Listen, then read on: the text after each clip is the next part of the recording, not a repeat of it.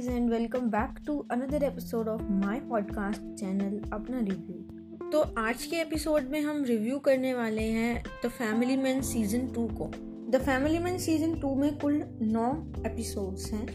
The Family Man season two के लिए दर्शकों को करीब डेढ़ साल का इंतज़ार करना पड़ा। अगर सीरीज़ की स्टोरी की बात करें तो इस बार श्रीकांत आपको टास्क के ऑफिसर के रूप में नहीं, बल्कि आईटी कंपनी के एक एम्प्लॉय के रूप में दिखेंगे। वहीं सीरीज़ में इंडिया पर एक बड़ा अटैक होने का खतरा मंडरा रहा है, जो कि श्रीलंका का एक ग्रुप तमिल इलाम करने वाला है। और ये सीरीज़ में खुद को फ्रीडम फाइटर बताते हैं और श्रीलंका की गवर्नमेंट के खिलाफ आंदोलन करते हैं। वहीं जे के चेन्नई में एक मिशन के कई बार श्रीकांत को दोबारा टास्क फोर्स ज्वाइन करने के लिए मनाता है। लेकिन स्टोरी में आप देखेंगे कि श्रीकांत अपने परिवार को और खुद को खुश रखने के लिए आईटी कंपनी में जॉब करता है, लेकिन श्रीकांत और सुचित्रा के बीच चीज़ें फिर भी ठीक नहीं हो पाती। और इसी के साथ आप कहानी में देखेंगे कि किस प्रकार साजिद, जिसने लास्ट सीज़न में डेंजरस गैस दिल्ली में छोड़ने का प्लान बनाया था, वो श्रीकांत से उसके उस प्लान को स्पॉइल करने के लिए बदला लेने की कसम खाता है।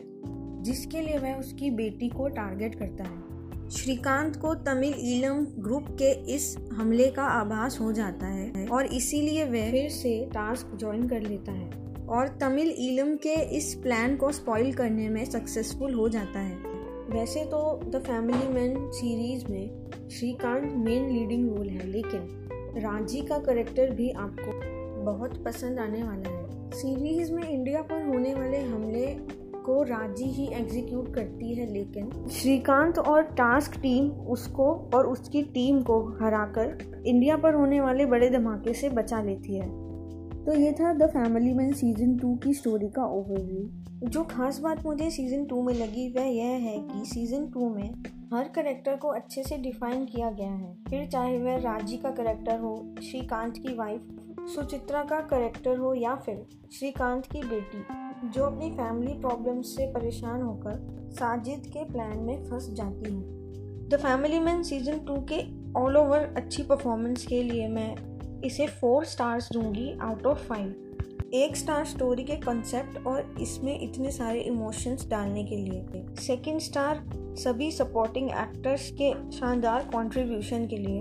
थर्ड स्टार राज़ी और श्रीकांत की स्ट्रॉन्ग परफॉर्मेंस के लिए। और फोर्थ स्टार स्टोरी में सभी सडन सीन्स शॉकिंग सीन्स और एक्शन सीन्स की डायरेक्शन के लिए। और अगर नेगेटिव फैक्टर की बात करें तो मैं एक स्टार कट करूँगी शो की धीमी रफ्तार के लिए। क्योंकि मुझे पर्सनली लगा कि स्टोरी को स्ट्रेच किया गया है नौ एपिसोड्स तक, जबकि यही स्टोरी पाँच या छः एपिसोड्स में पूरी हो सकती थी। आज के एपिसोड के लिए सिर्फ़ इतना ही। मैं मिलती हूँ आपको अपना रिव्यू के अगले एपिसोड में। तब तक के लिए धन्यवाद।